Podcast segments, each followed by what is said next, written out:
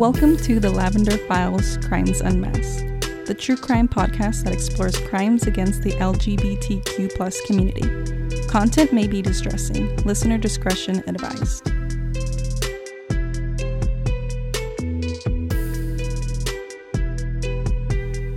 We approach these stories with sensitivity, remembering the victims and their struggles. Our goal is to advocate for justice for informational purposes only, listener discretion is advised.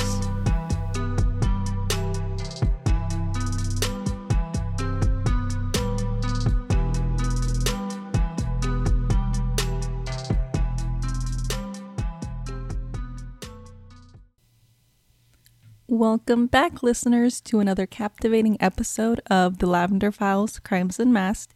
I'm Liz, your host. And I'm Casey, and we are also joined here today by two very cute little fur babies. One who could care less, and the other one who will not leave my side. Charlie and Casper. And we're about to delve into the heart wrenching narrative of Sakia Gunn. Her story serves as a somber reminder of the challenges faced by the LGBTQ plus individuals and how our commitment to empathy and understanding can make a difference. Yeah, and I just want to say it just how important it really is that we dive into these stories. Uh, just with empathy and respect, we're not trying to step on any toes or anything like that. We really just are trying to honor and remember the victims and remind everyone, you know, there's a lot of people in our community who see this every day, but there's also a lot of people in our community who don't see this or outside of our community who don't see this. And it needs to be said. You're absolutely right. Our goal is to honor these individuals and shed light on the issues they faced. Now, let's start the journey of Sakia Gunn. All right, I'm ready. Let's do this, although I feel like I'm about to be sad. Sakia Gunn's story begins in 1987. Born as the eldest of three siblings, she found herself in the role of a peacemaker within her family. Raised by her grandmother, Thelma, a devout Jehovah's Witness, Sakia's life was a balancing act between her grandmother's beliefs and her own unique spirit. Thelma's convictions led Sakia to church, but her soul gravitated towards individual expression. It must have been quite challenging for Sakia to navigate those two different worlds. I mean, I get it. I've definitely been there, and I can see trying to step out, but at the same time, trying not to disrespect those who have raised you. It's hard. Yeah, absolutely. As she entered her teenage years, Sakia's friends often described her as charismatic and dynamic. At just 15, she stood at 5 feet 3 inches tall and weighed 130 pounds. Sakia's love for basketball propelled her onto the girls' varsity team as a guard, but she nurtured a dream of playing in the Women's National Basketball Association. All right, and as far as guards go, I guess that would make sense for her because she is a little smaller, and guards can be on the smaller side. So, yes, she was a uh, point guard for the girls' varsity team. Interesting. So Sakia was actually an African American lesbian, and it came with this with its own set of challenges. She was acutely aware of the heightened discrimination faced by queer individuals of color. It's unfortunate that even within the LGBTQ plus community, racism existed, often perpetuated by white gays and lesbians. Honestly, that's just heartbreaking. I mean, within our community, we all know what it's like to be discriminated discriminated against and to you know see all these these issues to face all these you know these pushbacks and then to do it within our own community knowing how that feels, it's actually pretty freaking sad on our part. Yeah, but despite this, Sakia embraced her identity, proudly identifying as an AG lesbian or an aggressive. Hold on, hold on, hold on. What is an what is that? So an aggressive is kind of like a stud, but who who are into femmes, but they also realize that they can also fall in love with, you know, other studs or masc lesbians. Oh, interesting. I actually didn't know that. So look at me taking away something new. Yeah, so Sakia's story sheds light on the complexities that can arise. She also had a close knit group of friends who frequently explored neighborhoods in New York City, places teeming with life, boutiques, bars, and cafes. One of their favorite hangouts was the Chelsea Piers, where they could freely express themselves. On that ill fated night, after an enjoyable time, they decided to walk back to the PATH train, opting against calling a cab despite the late hour. So so far it sounds like a typical night, but I'm gonna go ahead and say things are about to take a bad turn by the look in your it face. was not a typical night, as expected. In the early hours of Mother's Day, May 11th, 2003, around 3 a.m., Sakia's life intersected with that of Richard McCullough and Alan Pierce, both 28 years old. They approached Sakia's group with unsettling propositions. McCullough called out to Sakia with a chilling request, and I'm going to give this to Casey for her to say. Yo, shorty, come here. We want to talk to you. A request that's deeply unsettling given the young age of all the girls involved. Honestly, I can just imagine the fear that probably went through the, all those girls' mind when someone says that. First of all, dark alley. You know, we're, it's late at night. That's- 3 a.m. That's a you know, I know these girls aren't drinking age, but that's a sobering No, line to hear. The girls are between the ages of 15 to 17, and the men who approached them were around 28 years old. and that's that's that's ridiculous. That's ridiculous, and I, oh, I don't I don't handle stress very well, so I could just imagine my body would be like shaking. But But I'm trying to. I will tough. say that when I was between the ages of 15 and 17, that was that that was the age where I got the most attention from men. you know, I can see that, and that's it's so disgusting that you can. Like you can pinpoint the fact that that was also like you can relate to these girls. Exactly. That's that's ridiculous in this society. Scary. That's scary. And this is the issue the girls are finding themselves in. Valencia, Sakia's cousin, shared in an interview that McCullough targeted Sakia, even threatening her with violence. The girls disclosed their sexual orientation and disinterest, a response that anyone in their shoes can understand. It's also alarming how such situations can trigger a fight or flight response. McCullough then escalated the encounter, choking one of Sakia's friends before releasing her. As for Sakia, she fought back, attempting to fend him off, but he took a sinister turn, grabbing her, holding a knife to her neck, and ultimately stabbing her in the chest.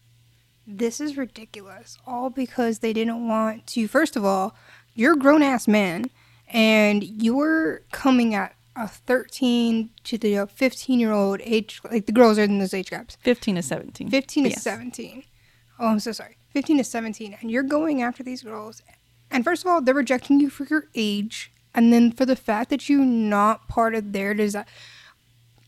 I'm so sorry that your ego is that fragile that you would escalate this into violence. What the big? Oh, I'm getting heated. Why is he going after these girls? I'm getting so, young. heated. Not only are they young, but now because you you don't find my sex attractive, you have to be punished. How small? How I don't how even tiny think, is that? Is that Dewey down there? even if they weren't lesbians, I feel like it would have the same approach to it. You know what? And you're probably right. It's the fact that someone turned you down, which I don't know why men think that when they like when when men get turned down, they turn into this like raging animal, and there is no excuse for it whatsoever. Like, get off your high horse. You're not that good looking, my guy. Like, have you ever been hit on a man and like you're scared to tell him, no, I don't. know- I don't want to. I come off very masc presenting, but yes, I still get hit on with the guys. And I will say, when I turn them down, it's almost like I've hurt their feelings in such a way that, like, they'll never recover from it. And I'm sorry. It sucks getting turned down. It does. I mean, I get it. You, it hurts your ego a little bit. But to get aggressive, to get ugly about it, or my favorite phrase is, you know, they get really stupid about it. They're like, you just haven't had a good in your life and let me fix that for you. Or whatever the case is, you know the phrase. You know it. Everyone knows it. Yes, I do. And I think it's absolutely disgusting. Like, was that supposed to change my mind with you saying that? Was that supposed to be like, you're so right? Honestly, I can't live without him. And I'm so glad you came into my life. Please fix me. It's not going to change my response. You're disgusting. And in fact, I now find all men disgusting because you just said that line. You absolutely vulgar Shrek looking motherfucker. I hate you. you can't tell, but Liz is losing because you can see how red my face is getting, and I'm getting so heated because I really I can't stand the fact that this happened to them. I've actually never turned down a guy before. You've never turned down a guy before? No, I've Okay. actually been too scared to. Oh, that- So oh. they would actually like put in their number into my phone. sweet. Me And then, you know, as I'm walking away, I would block the number. Hopefully, I'd never see them again. But yeah, Un- that's what I would do. Oh, that makes it so much worse because you're you're you're you're such afraid of hurting these men's egos that you're scared for almost at that point your life. And um, unfortunately, these girls had this witness that. Oh my God, that's I think just because they were in a group, they felt a lot safer and rejecting them. But I 100% get it. But it's not like their fault for rejecting them. And I, I don't want anyone to take it the way that, it, like that. These girls had absolutely every right to reject, to reject these men. In fact, it's beyond their rights to j- reject Right. these men.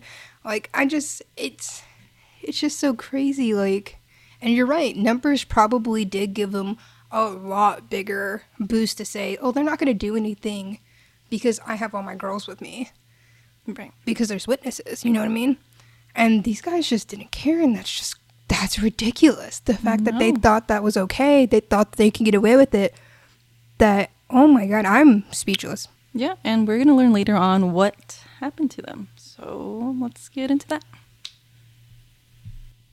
So after that, McCullough and Pierce fled in their car, leaving Sakia grievously wounded.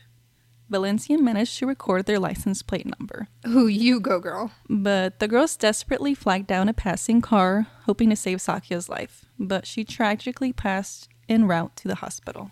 Oh snap! Honestly, that's so lucky that they were able to fly down a car. I'm just sad that they couldn't save her. Yeah, it is pretty sad, but as we just heard, they uh Valencia managed to record their license plate number, so Which we love a girl who yeah.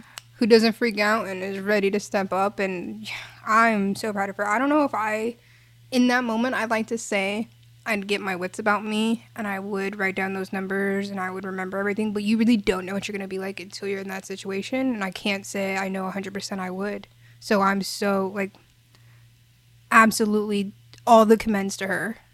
Yep, but later on, Sakia's mother, Latona Gunn, received the devastating news on Mother's Day morning. On Mother's Day? Yes, this happened early Mother's Day morning. I forgot about that. Oh my gosh. Thelma, her grandmother, suffered a heart attack upon learning of her granddaughter's death. Also, Stacy Nickerson, the mother of one of Sakia's ex-girlfriends, described the haunting scene in the trauma room as, quote, her body was covered by a white sheet. It appears that they had unhooked everything because they couldn't save her.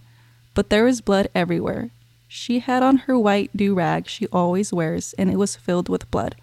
Both of her hands were full of blood. End quote. Wow, that's that's so sad. And I imagine just because of the sheer like just the sheer like absolute devastating and crazy state that she was like in, that must have impacted not only her family but the community in such a great way, in such a crazy I, I want to say great but crazy way. Yeah, actually, her death spread like wildfire, wildfire within the black and lesbian community, and it eventually reached city officials and the mayor. The community erected two shrines at the murder site to honor her memory. Meanwhile, Thelma continued to recover in the hospital. It's amazing to see that the community really rallied about behind the family and to honor her. I mean, honestly, a lot of you can't say a lot of places would. Yeah, I agree. So, I'm just going to give a little bit of a disclaimer here that during my research, I was unable to find what happened with Alan Pierce and his trial. But what we do have is information about Richard McCullough, which I'll state here. Days after the attack, Richard McCullough surrendered to the authorities, prompted by a warrant for his arrest. He pleaded guilty to a range of charges, including first degree aggravated manslaughter bias intimidation, second degree aggravated assault, and unlawful possession of a weapon. Although his trial faced a delay of two years, McCullough initially pleaded not guilty. He also claimed that Sakia had actually stabbed herself during the confrontation. I'm sorry, stabbed herself? Yeah, as in she ran into his knife. Okay, sir. Who are you trying to convince with that load of absolute horse stung. Yeah, I agree. I think it's ridiculous that the trial was postponed that long to begin with, but for that to be his his statement, I think it's honestly I hope the judge slapped in his face. I hope the judge heard that and said, "Oh, okay, buddy, so you're guilty." Yeah, and during the trial, his mother, Benita, also testified saying he was friendly and nonviolent. I guess he wasn't that friendly because you know he stabbed a girl to death. Yeah. And I guess he wasn't He nonviolent. was also a predator. yeah, I was just about to say because he viciously attacked some women. I wouldn't even say women because they're still girls at this point. He viciously attacked girls for turning him down. First of all, underage, sir. So try again. Secondly, what was going through her mind when she said that? Who does she think he is? I just. I'm sorry, were we thinking about the child version of your son or the version who's sitting in court for stabbing a woman? mean, and there's a witnesses like everywhere, and she's like, "No, he's nonviolent. You know, he's friendly." I guess mothers really, and I, I get it. Mothers can get desperate, you know, trying to save their lives. But um, he took the life of another. Like, can we wrap, Fifteen-year-old girl. can we wrap our heads around the fact that he took a life of another because she said no, because she chose to want to go home, because of the fact she was gay. Let's. Mm, I'm gonna even take that back. I don't even care the fact that she was gay because she was a child. I'm, I'm so frustrated right now. Me too. So eventually, the judge pronounced a 20 year prison sentence after considering various statements, Which should have been more. I think was, yeah, too little. I feel like that was real nice of them, and that's Yeah. at that point. I think Hmm. he should have, the judge should have t- taken into consideration that he was going after minors also. and mo- and multiple of them because who's to say he wouldn't have kept going and stabbing more of those girls Yeah. who's to say and you're right because they're minors first of all i feel like at that point what are we going to say oh we didn't know their ages because i i get it No, and You know. I've seen her picture. I've seen Sakia's picture, and she actually did look her age. so there's no excuse No. so what i'm hearing is we saw a young a young lady walk in the streets and said let me holler at her because she's young and i like that and that's disgusting i want to vomit disgusting Yes, very much so.